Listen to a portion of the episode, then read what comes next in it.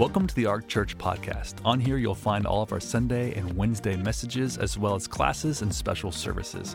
If you would like more information about the Ark Church, visit us at thearkchurch.com or download our app available to all app stores. Our heart for you is that you would live for God, grow stronger, and make a difference. Enjoy.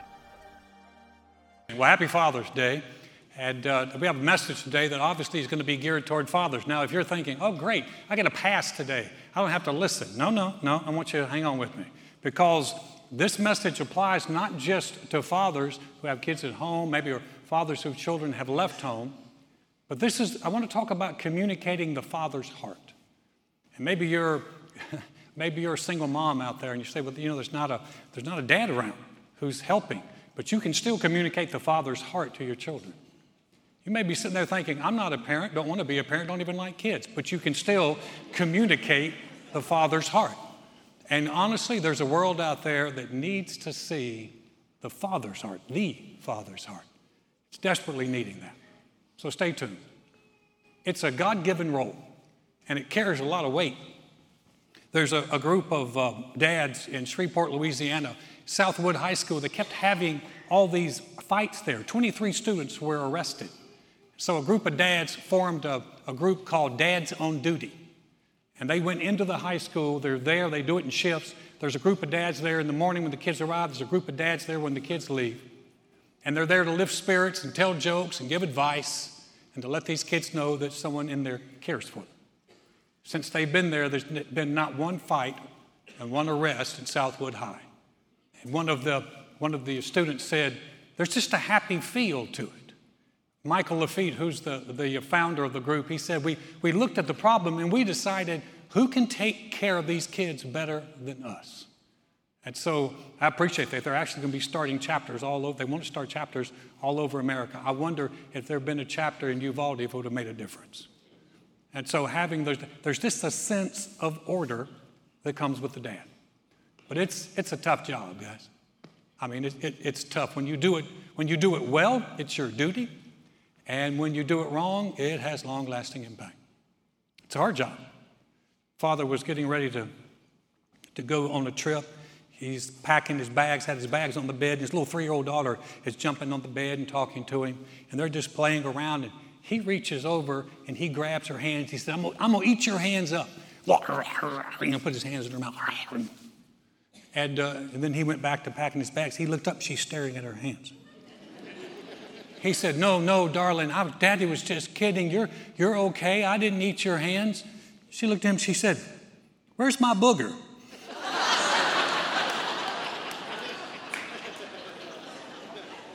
it's a hard job being a dad.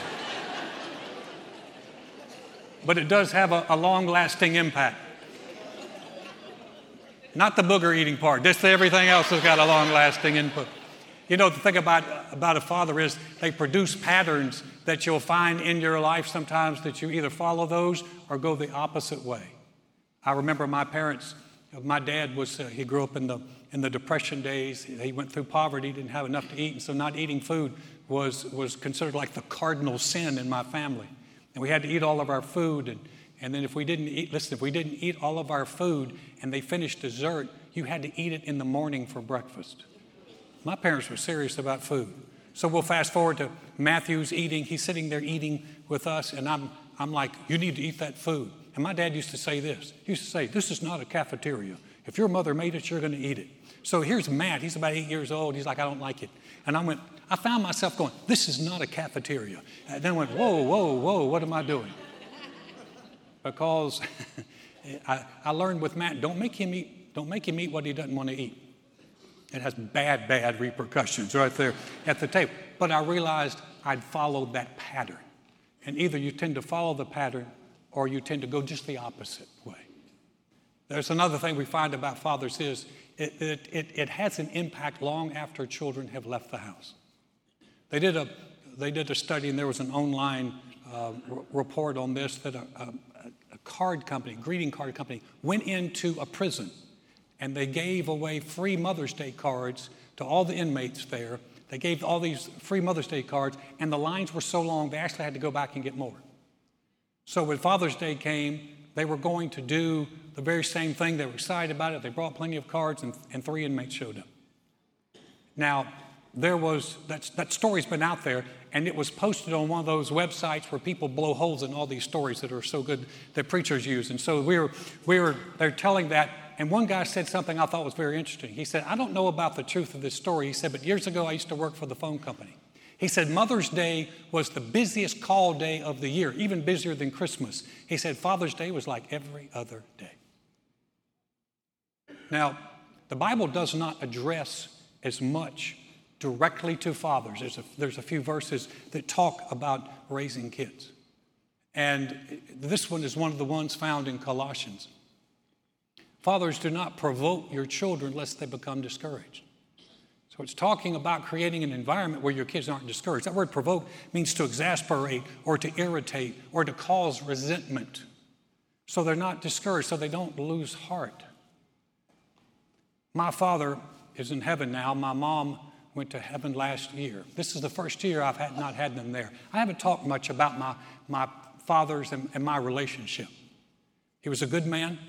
He was a very moral man. I never once, never once heard my dad utter a cuss word. He never drank or smoked. He was, he never said anything lewd about women. If he saw a, a really beautiful girl, my dad would go, That's a girl. That's it. He was faithful to my mom for 64 years. And he brought me to church. He didn't take me to church. But I'm going to be very, very honest with you. My father and I were not close. You say, well, Alan, uh, something's wrong with that. You're, you're a pastor. You, you, you, should have been close to your father. He only passed away a few years ago. Yeah, yeah I, I would have liked to have been closer, but my father did not see me as a pastor. He saw me as a son. And I realized that I could be honoring, but I could not dictate the terms of the relationship. He was the leader, not me, in that instance. And so when I share things, I, I've, I haven't shared things because I never wanted to embarrass my mom or never wanted to hurt her. But now that they're in heaven, they're good. And when we get to heaven, it won't be an issue. And, uh, and so uh, it, hopefully it helps you. But what, I, but what I, I, learned from my dad growing up is they sent, he, he sent messages. He was real good when I was young, but when I was a teenager, I started to disagree with him. We had a big, argu- a big argument one day over whether or not Mercedes or Oldsmobile was a better car. And at my 13 years of age and with a lot of knowledge, I said that Mercedes is a better car. He always drove Oldsmobiles. It was a fight. And I realized I need, I need to back off. If I disagree with him on anything, it got tough. They're still making Mercedes. Just saying. But like I said, we'll hash it all out in heaven, okay? But it, it began to create a message. And, and the message was that you couldn't disagree. I had to have short hair in the 70s. When, if you had short hair in the 70s, you were a geek. And uh, my, my dad made me keep, you know, white walls. And I was one, like one of the only kids in school that, looked that way. And it became bones of contention, but it began to send messages. And when I was 16 years old, my dad sent me to pick up a, a, a, shipment. We had a small business. He sent me to pick up a shipment in a neighboring city. I think I'd had my, my license like two weeks. And on the way back, I drove the station wagon. Anybody remember station wagons? Uh, may they never return. But I, drove, I drove my Vista Cruiser station wagon, took the left rear wheel off of the driveway, and stuck it in the ditch. Car wasn't going anywhere. I'm, I'm 16, I'm all upset. I go in and I call him, and I'll never forget this. He said, Why are you calling me? He said, What would you do if I wasn't there? And I got the message. He was so concerned, so fearful that I wouldn't be a man that could stand on my own two feet, that his fear pushed me. And I learned you don't ask for anything, you're on your own. He said, Well, Alan, come on, man. You know, compared to what some fathers have done, that is minuscule, and I agree. But it sent a message. And the problem is, we often take what we had from our fathers and project it onto our Father God. And the thing is now, I begin to treat God like I'm on my own. I can't ask God for anything. I got to figure it out myself. And that's not good. Jesus said, Ask and it will be given to you. He said, If you're heavenly, he said, if you're even being evil, know how to give, give, give good gifts, how much more shall your Father who's in heaven give good things to those that ask him? So, what I'm saying is, is the, it, it sends a message. And fatherhood sends a message. It's a powerful message that you send. Jesus was the best picture of a father. He gave us the greatest picture of who uh, our Heavenly Father is. And in response to criticism over the fact that there were tax collectors and sinners coming to be close to Jesus, that, listen, guys, that tells me something right there. Tax collectors and sinners wanted to be near Jesus. Man, that tells me our church should be a place where if you don't have a relationship with God, if you've lived a life where it hasn't been good, you ought to want to come in here and be near because we're going to tell you God's good and He's got good things for you. And tax collectors and sinners wanted to be close. And the religious people were mad. Oh, they were mad. And they were angry. And Jesus gave three parables in response to their anger the parable of the lost sheep, the parable of the lost coin, and the parable of the lost son. You know that one is the prodigal son. Let's read that story here because it shows us the heart of a father.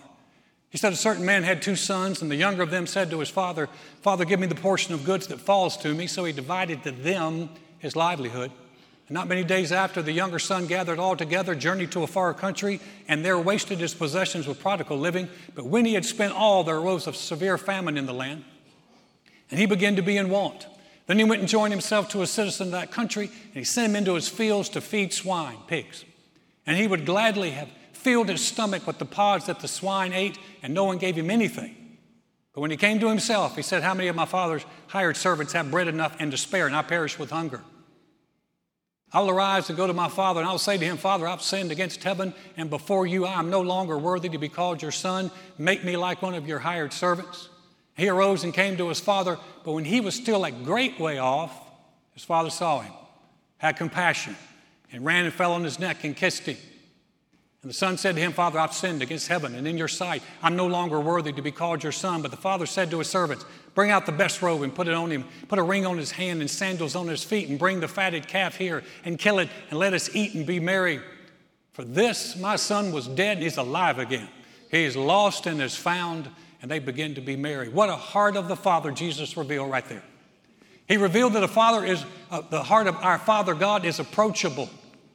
Listen, you have to be you have to have a sense that someone is going to be good to you and not reject you or rebuff you. If you could come as the younger son and ask for the portion of goods of your inheritance before the father died. He had to be approachable or the son could have never come. He was generous. He divided to the, both of his sons his livelihood. He gave him, he gave this young man what he'd asked for. And then later on, when the, when the young man was starving, he recognized hey, even the servants in my father's house have plenty to eat. They got more than enough. So he was approachable and generous. He was not controlling. The son got all of his stuff together, pretty much cashed everything in, and left. And the father let him go. And even when he was in the pig pen, even when he had wasted all the money, father never once went and rescued him and bailed him out. So he had a a mentality that says, I'm not going to be controlling. He was compassionate. Father saw him a long way off, which meant he was looking for him. Probably went every day and stood there on the front porch and looked down the road to see if he could see his son coming. And when he did see his son coming, he said, from a long way off, the father ran. I don't think we need to run, we don't need to run by that too quickly. The Father ran. Jesus was giving us a picture of our Heavenly Father. It's the only time in the Bible you ever see where God ran. And he runs to the Son. And he falls on his neck and kissed him. I'm thinking there's been so many of us today. How many, how many fathers would have seen the Son coming and went, okay, there he is. Gone back and told the servants, I'm in the study. When he comes in, send him in. No, this father saw him he saw his son, he ran, he fell on his neck and kissed him.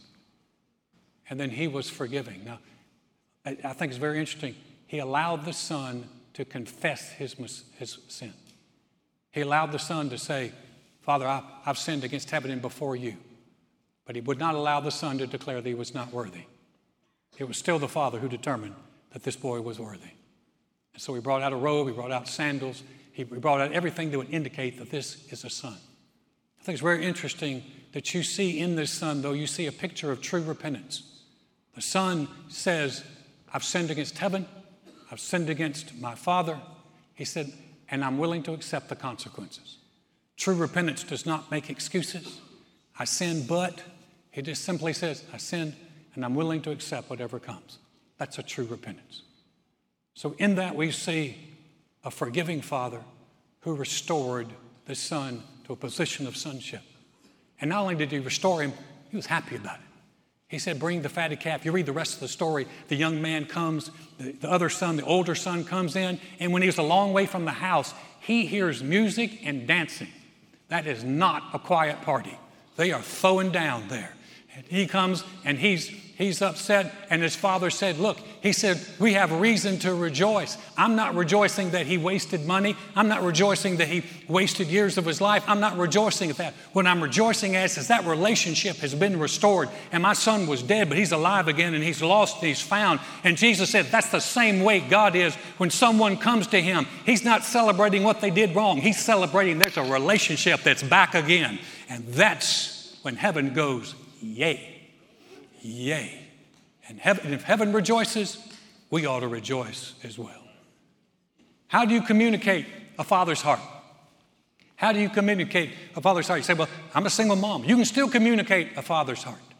You say, Well, I, my kids are grown and gone. You can still communicate a father's heart. You know, one of the best ways to do it is first, be approachable. Be approachable. There's a great verse that goes with that. First John, I mean, actually James 1. So then, my beloved brethren, let every man be swift to hear, slow to speak, and slow to wrath. Just stop it right there. Now, I'll just be very honest with you guys. I practiced that in reverse for a long time. It does not work well in reverse. I was swift to not listen, I was swift to, to speak, and I was quick to be angry. And if you create that type of environment, it makes it harder for your kids to come to you. Now, when I said my father and I weren't close, I hated, I hated to come to him, and I hated to ask for anything, and I especially hated to ask for money. Because when I did, I would get the disappointment. You know, he, he, he was not, he never cussed me, he never abused me, but he let me know pretty much every time I came that when he was a boy, he, you know, he never had to ask for money. I actually remember one time when my dad gave me uh, like a $10 bill. I was getting ready to go on a date. My dad said, Where are you going? I said, I'm going on a date and told him the girl. He reached into his wallet and pulled out a $10 bill. I, I really wish I'd kept it because it was the only time I'd ever remember him doing that. But it, it, it, again, you're sending a message.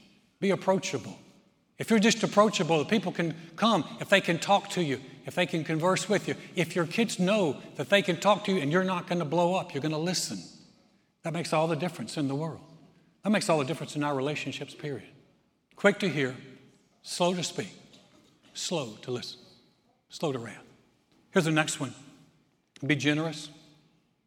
Be generous. Uh, you know, as, as a father, I know a lot of times when we think of generosity, we, we often think of money, being generous with, with our money. But we don't want to just simply stop there.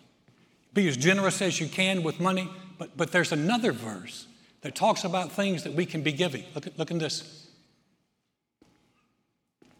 You know how, this is again talking about fathers. You know how we exhorted and comforted and charged every one of you as a father does his own children. Exhorted and comforted and charged. That word exhort means to encourage. That word comfort means simply to be soothing. And to, and to charge is, is, is to challenge. And when you're doing this, what you can begin to just give it words of encouragement. I know a lot of times we, we think, oh, I, I don't need encouragement. I don't need anything. I'm I'm gonna ask a question. I asked the first service this question. How many of you, when you ask your fathers what they wanted for Father's Day, what did they say? How many of them? Nothing. Nothing? Yes. They didn't mean it, but they said it anyway.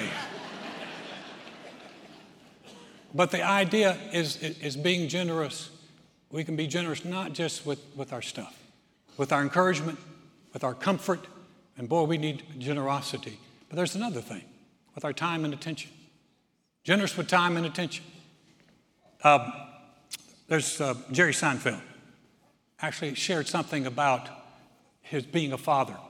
And he said, he said, I hear fathers talk about quality time. He says, I don't like quality time. He said, I like garbage time. And he called garbage time the ordinary and the mundane.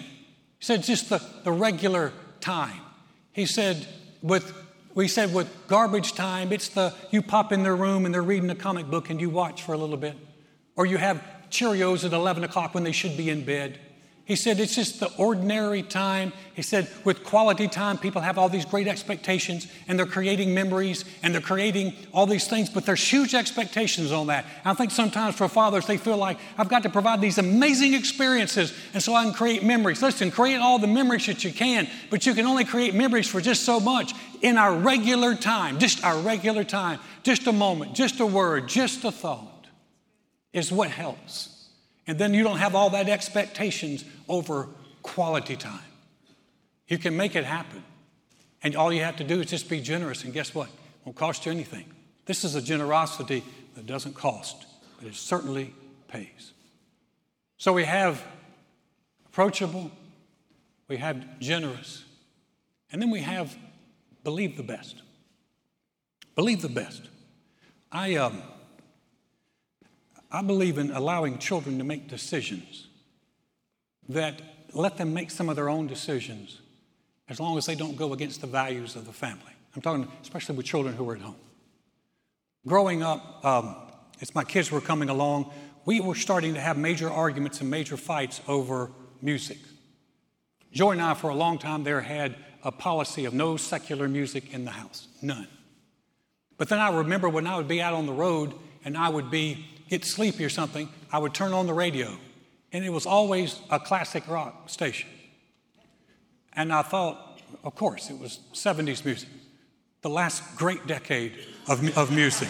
And, and uh, I, I, w- I would turn on the music, and I'm listening to that, but then I would come in the house, and if they wanted to listen to secular music, I'm dropping the hammer. No, we're not going to do it. And finally realized, uh, okay, I'm being a hypocrite here. So I went, I went to my children and I said, especially for Matthew, we were dealing with Matt at the time. I said, okay, Matt, here's the deal. I said, you can listen to your music because here's the deal. They're going to listen to it anyway. It's just not in your house. And so I said, you can listen to the music. I said, but don't bring in music that would be offensive to your mother and I. I said, don't bring in music. At that time, Marilyn Manson and Nine Inch Nails were out there. I said, don't be bringing that stuff up in here. And, and there's some stuff that goes against the values of your home. Don't be bringing that stuff up in here. But what, what happened was the fights stopped because we believed the best about them and we believed that they would bring in decent music and the, and the fights about music stopped. Now, listen, you've got to determine what works best for your family. What are the values for your family? For our family, we finally relaxed on that, and Christina's listening to all the boy bands, and, and Matt's listening to Lord knows what. And uh, his, his, taste in music, or I remember the day I walked past his room, and, I, and um, Coldplay was, was playing a song called Yellow. And I, I, I stopped and went, wait. So that sounds like a real melody there. And uh, we, we connected a little bit over, over the, the, the, one band he played that I could actually understand. So the, um, but what I'm saying is, believe the best about them. Let them make decisions. Now, here's a decision they didn't get a chance to make. As a family, we go to church.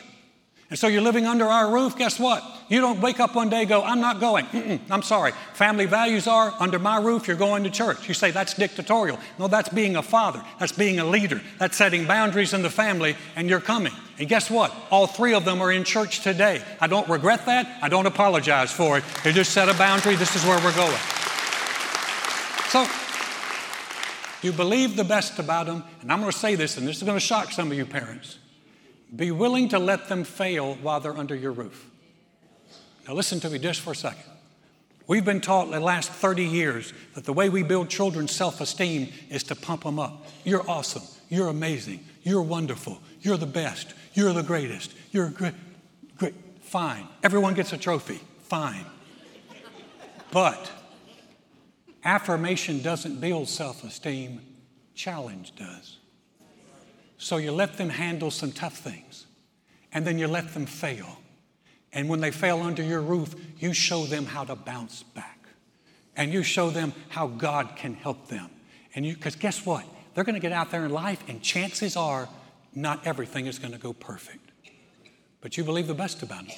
You believe they're going to come through, and it's going to make a difference in their life. Approachable, generous, Do you know our Father believes the best in us? He doesn't force us to do anything. He gives us the choice to love Him, to serve Him. It's our choice, but He gives it to us. The next one is be compassionate. Be compassionate. Keep the door open. You know, I, I, I want to talk to parents whose, whose children have left the home just for a second. One of the hardest things for a parent is to do everything you can to raise your children well and have them abandon the faith and abandon your beliefs and values. That's hard. That is hard. But what you don't want to do is reject them in the middle of their decision. You want to keep the door open. And here's the deal you can love them and not love their lifestyle. First Peter says this far above all these things, have fervent love for one another. That would include family, for love will cover a multitude of sins. Got a call one night I'm coming home late. It's a Friday night.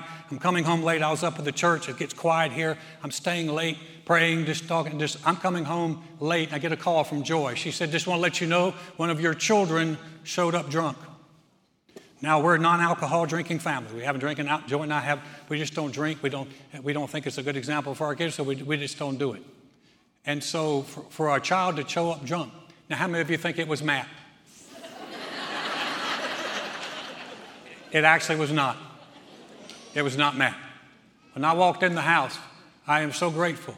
I'm grateful for the help of the Holy Spirit. Let me tell you something, guys. The Holy Spirit knows how to parent children, and He knows what to do even when we don't know what to do.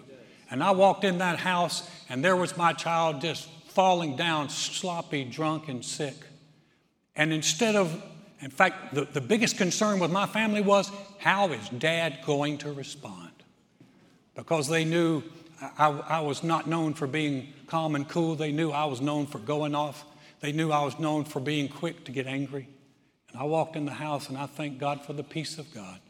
Because when I saw my child that way, all I did was have compassion for them. And I remember I felt for them. And I didn't lecture and I didn't show my disappointment. I didn't do anything but just love them. And, uh, you know, they never did it again. But to this day, my family remembers that more than almost any other thing I've done. Compassion. That we just reach out and go, hey, hey, I, I still love you. The door's always open, the light's always on. I'm looking for you. Last thing is, is be forgiving, not rejecting. Boy, forgiveness is something that's so important.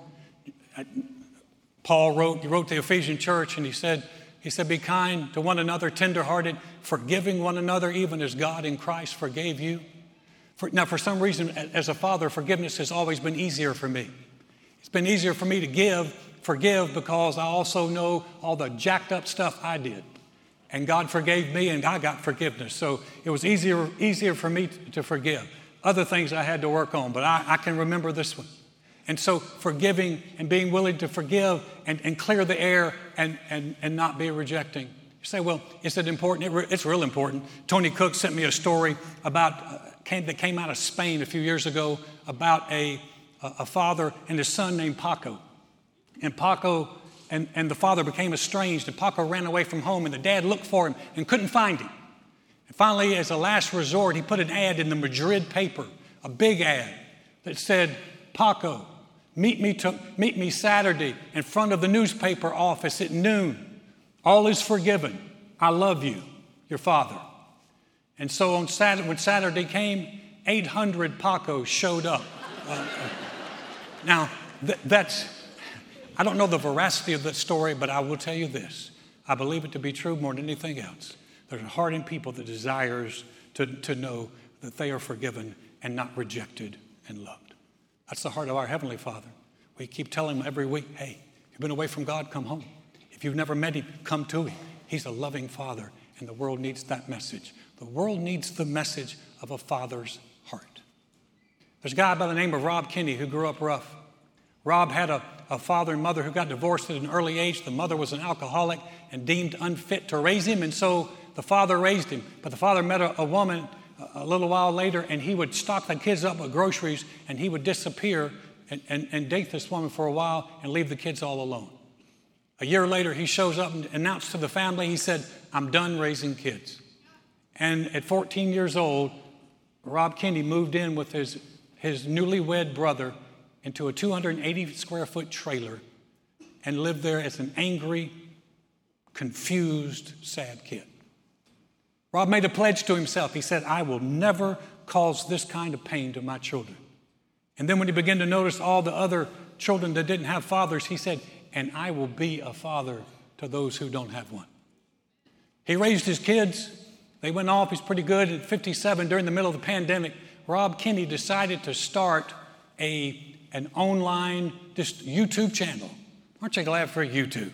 It's got some real good stuff on there. And he started a, a channel called Dad, How Can I? And it's advice from a dad on everything from how to stop a running toilet to how to change a tire or a shower head. And he also began to realize that people needed encouragement. I just wanted you to see about a minute clip of Rob Kenney.